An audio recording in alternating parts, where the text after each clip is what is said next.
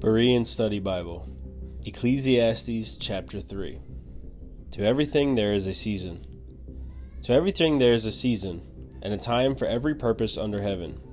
A time to be born and a time to die. A time to plant and a time to uproot. A time to kill and a time to heal. A time to break down and a time to build. A time to weep and a time to laugh. A time to mourn and a time to dance. A time to cast away stones and a time to gather stones together, a time to embrace and a time to refrain from embracing, a time to search and a time to count as lost, a time to keep and a time to discard, a time to tear and a time to mend, a time to be silent and a time to speak, a time to love and a time to hate, a time for war and a time for peace. What does the worker gain from his toil? I have seen the burden that God has laid upon the sons of men to occupy them he has made everything beautiful in its time.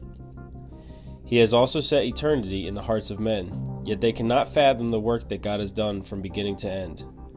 I know that there is nothing better for them than to rejoice and do good while they live, and also that every man should eat and drink and find satisfaction in all his labor.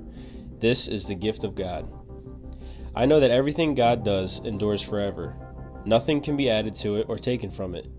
God does it so that they should fear Him. What exists has already been, and what will what will be has already been. For God will call to account what is past. Furthermore, I saw under the sun that in the place of judgment there is wickedness, and in the place of righteousness there is wickedness.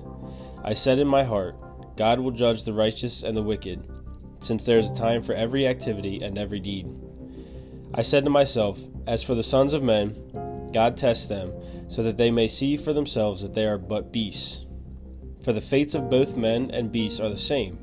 As one dies, so dies the other. They all have the same breath. Man has no advantage over the animals, since everything is futile. All go to one place, all come from dust, and all return to dust.